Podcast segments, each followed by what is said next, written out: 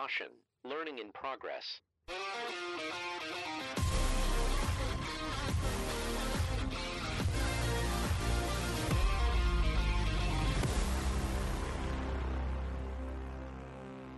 Good morning, everyone, and thank you so much for listening to another episode of Smarter Every Season. Hans Stutzman is here with me in the studio. Hans, I've got some good news. I think I talked to the first grower in the Dakotas yesterday who said, you know what?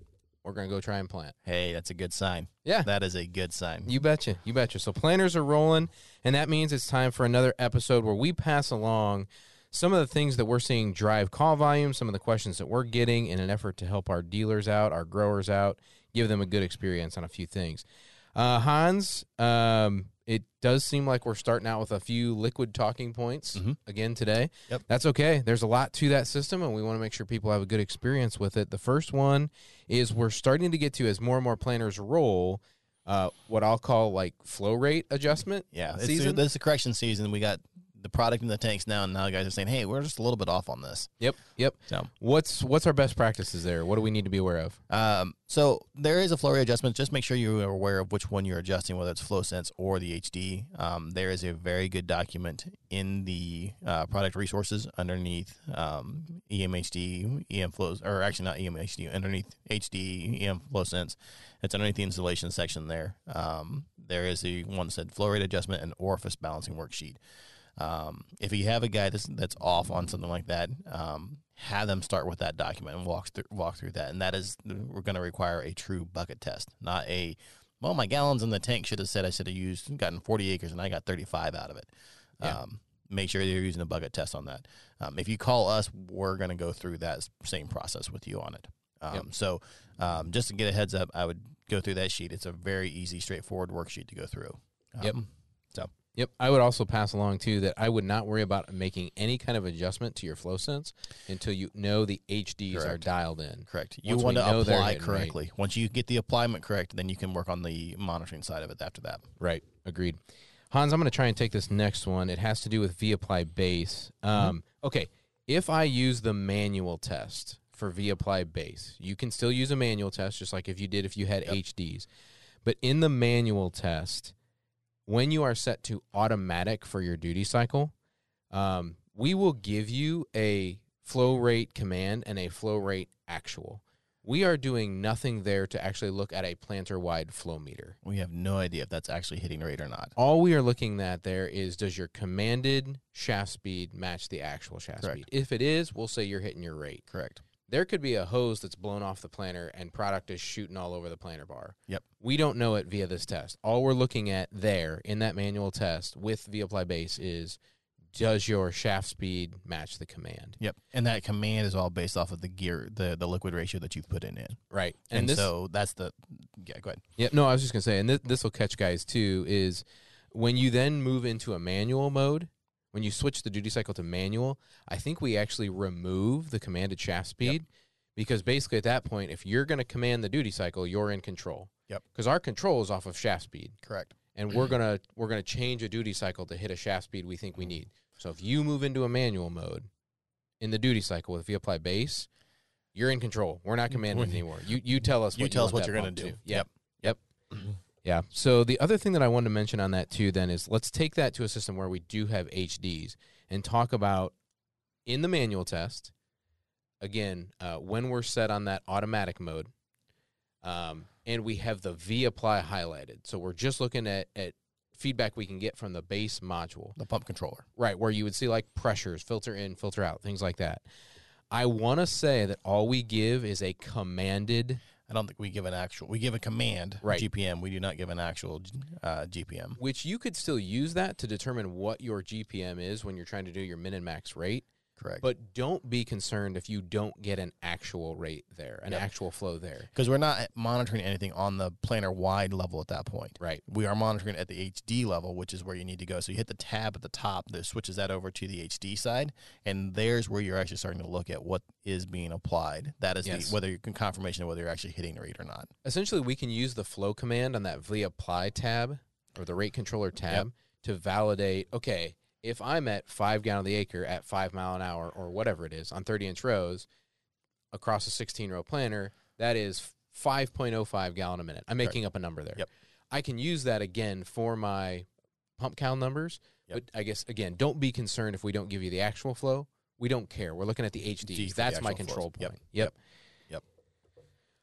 Okay, Hans, you can probably sense me um, slowing down to talk through that, and that's it gets technical, and so I don't want to say anything wrong. So, uh, if it feels like I'm um, laboring a bit through talking through that, I just want to make sure I, I get it all out properly. Um, okay, I think we've had a couple instances come up this week too of GPS systems that are exporting location from the bar. What is there a system we see that with more than others, or what do I need to be aware of to not get caught there? Yeah, so uh, there's a couple of systems that are out there. Trimble is one that they they can basically configure uh, an output location. Um, sometimes that's based on the um, if you're doing like a liquid application. Sometimes Trimble will, if you set the bar location, that's what they output as a third party system. It also depends on where you're tying in on, on their GPS system. I think some of the Ag Leader systems will also do that.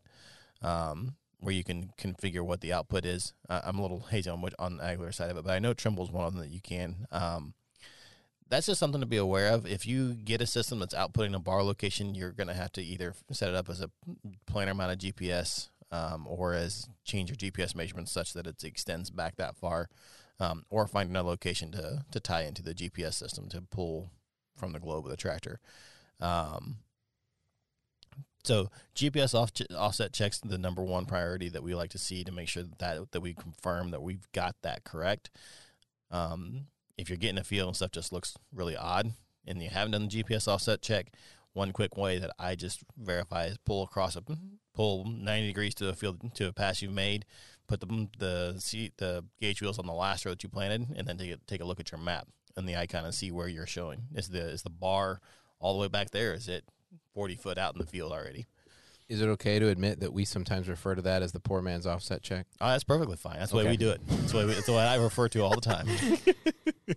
So- Uh, still would recommend the offset check, but if Yeah. you're in the field in a pinch, that's a that's a Yep. nice way to. I validate. understand uh, a lot of guys if you get a fully loaded planter and making making circles out in the field, Yep. um, creates a lot of compaction, and that's not something we want to encourage a lot of. So just as a way a way around that, um, that's the one thing we look at.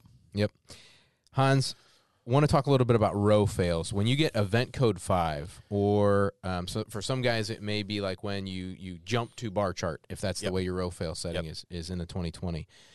Um, a row fail can be triggered for two reasons. If the population is such that it's outside of the parameters that you've set, right? If like if you want to be alerted when you're 90 to 110 percent outside of A target, of, of target, you would get that row fail. correct? We also will row fail if there's a certain, like a small number of seeds that we don't see in a row. I think it's probably the best way to say Yep. it. Consecutive missing seeds. Yeah, that's probably Yeah, the better is- way. Is what we're looking for. So if there's a, I forget what the period is. It's some number, some number less than fifteen, is my understanding.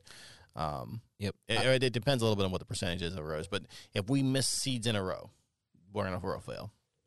Um, the one that I think will also catch you a lot on if your bar chart, when you're looking at that bar chart, it'll show a row fail if it goes high or if it goes low. And when a row fails, the bar goes clear to the top, turns colors, but it goes clear to the top of the bar chart. It doesn't yeah, go the to whole the row is red the whole on the row, bar chart. Yes, Yep. the whole row is red, clear to the top. It shows basically saying this row has failed, but the bar chart will show it at the top of the that the icon bar will go to clear the top of the bar chart. That's a row fail. Yeah. um, and it can row fail high if you get to 130 percent of what your target percent of your target, or if it goes low, you're at 50 percent of your target. Those are scenarios that you'll see that that row fail. Yep.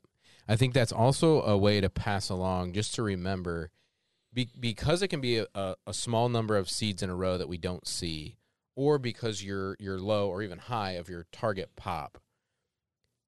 The best way to determine am I looking at this as a seed tube sensor problem, where the seed is actually dropping and it's accurate, but we're not seeing it, or it's a metering problem, is to dig on 30 inch rows to dig 17 feet 5 inches. Yep.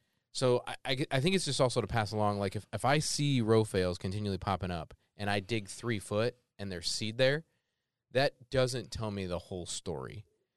It doesn't tell me, okay, then are you truly underpopulating? Because you can have seed right? And still Right. be, I can Mhm. aim for 30,000. That's 30 seeds if I dig 17 feet 5 inches. I can dig and see four seeds. But how are they spaced? And if I dig further, am I then missing the next two seeds? Right. right? So, so I, I think it is to pass along and say like making sure that in those instances we dig 17 feet five inches in the area of the row fail, Yep. and validate: do we have? It should be one one thousandth of your population in Correct. 17 feet five inches. Yep. And if you're listening, you're like, well, well, what about if I'm 38 inch row? Uh, I will try and put those measurements in the show notes. Okay. But feel free to call us on that too. I mean, we'd be happy to pass along those numbers. Uh, but I mean, again, more often than not, we're we're talking in uh, 30 inch row, 17 feet 5 inches is what applies. But I, I will pass along um, what those measurements are too for like if we're on 20 inch rows and stuff like that. So, But just a, a, the big thing is just dig enough that you know. yes. Dig out, dig it out that you because if you dig five seeds, that's probably not enough to know for sure what your population is going to be. Agreed. Okay, Hans, next thing we want to talk about is every now and then we'll get a phone call with an intermittent issue. So you'll have somebody say, I got a pop up that I lost communication with Yep. the SRM on row X. Or this row will turn yellow all of a sudden. Or even it might be a planter wide gap, but it lasts a fifth of a second, right? and then It's it goes away. it's quick. Yep. From you, I'd like to know when that happens. I, I there's a lot that can go into that, but give me a starting point. Like, what would you recommend to say? Okay, if you're not sure if it happens quickly, here's the top three things I'd try to get from the grower when this happens. Yeah. So in that scenario, the one the first things I look for is I'll go to if I can, I can get them to go to the system log um, Okay. underneath diagnose, and I want to see what the event code, what event codes have been popping up. Because sometimes that's going to give you a pretty good idea of what actually was going on. If it's a lift switch issue, you're gonna you're probably gonna get a pop up um, planter lifted while showing lifted while planting, um, or brief brief lifted while planting. Um, if it's a device that keeps going in and out, you'll see a lot of times you'll catch it in the in the system log that we flagged it. A lot of times, the the system log will flag before the event code fully pops up. So you might get something in the system log that's not that's not popping up because of the how quick it was showing up, or the customer forgot didn't see the pop up. Um, and so go to the system log, go through and look at each one of those uh, and see what you're, what's showing up in there. That's a good rule of first time to pick it up. Because if you're getting that wide, um, if you're getting that list switch or GPS, a lot of times that will flag in the GPS in the event log. We Yeah. lost GPS for a moment and came back. Yeah. Um, if it's plantar wide gaps, um, I always tell guys if you if they've got the time and they can, it's happening with some some inconsistent but regularity to it, where they can kind of keep an eye on it. Bring up the GPS page. That's got your radar speed. That's got your GPS speed. That's got your GPS lat longs. Watch that screen and see what's happening when you get that. That do you see a, a GPS speed drop out and come back? Um, so I- those are a couple of things to keep keep an eye on. I was thinking if you get a pop up, that generally rules out like a loss of communication with an SRM or event code 21. That generally rules out GPS. Correct. It does. Right? Yep. Okay. Yep. If you get an event code pop up as far as um, I lost this device or something like that, that generally rules out the GPS as the issue. And typically the lift switch too. Yes. Because we're actually saying like we lost communication, Communication with, with something, something. Yep. right? This Yep. is yeah. This is okay. why it, this, this is why it's shut off. Um, another thing we look for, um, we talked about this in in training, and we also talked. I think we talked about it in, in last year on the podcast as well. Um, Gen three, if you're missing getting communication errors or something like that, go to um, the diagnose press on DBM. There is a MPC missing packet correlator that shows up, and what that's doing is that's looking and saying, did all did we lose any CAN messages from any of the SRMs across the, the bus? Um, if that number continually climbs or, or jumps whenever you see that skip in the field, that indicates that you've got a CAN issue somewhere on the system. Yeah. Um, so that's a rule of thumb. If it's if it's stable and doesn't move, that's fine. It's not we're not looking that it stays at zero, but we want to know if it's increasingly if it's gradually increasing throughout the field. Yeah, that's a good point. I think the the big thing too with the MPC is I, I want to say like if you have a power issue, all of a sudden like if you lose power and it comes back, You'll also get a missing packet correlator. right, right, To 'cause jump up. power died and Yep. we didn't move CAN information, Yep. right? Uh, the big thing is then once you get it back, because we are talking about intermittent issues here. Yep. Continue as everything is green in the diagnose screen. Watch that MPC number and see if it's still, Still jumping up. up. Yep. That would indicate to me typically it's a CAN issue that in some instances gets bad enough to kill the entire planter, but you still know you're fighting something Yep. CAN related. Yep. Okay. Very good. Okay, Hans. One last thing that uh, I want to pass along. I'm gonna I'm gonna go ahead and try and take this one. Um, we like to have rows assigned to rate sections. Yep. And sometimes what you'll have guys do is because they have a crop that they're not using certain rows, they'll pull those out of the rate section. Don't do that. Put them on a different rate section if need be. Yes. But make sure you always have rows assigned to a rate section. And this goes for V Drive because what you'll get is a white seating box. Mhm. And you'll have guys say, But I, I set up all the hardware. Right. So we got to go to rate sections, make sure that all rows are assigned under some one of the four Yep. rate sections. And this is also true with a smart connector system. Even in smart connector systems, just a reminder, you need to add the widget just like you would for V The Drive seating widget on the home screen. enable it, put in a commanded pop, and make sure you assign all rows to a rate section. Correct.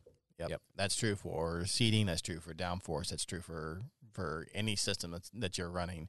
If you want to be able to map it and see metrics, the widget has to be in uh, set up and, and enabled with a target. Right on. Hans, we got anything else? I don't think so. Okay. I think on a lovely spring day, we've taken up enough of everybody's time. So let's go ahead and wrap it up. All right. Good Sounds good. Yeah, I All right. am. Thank you all for listening. And as always, have a safe and happy spring.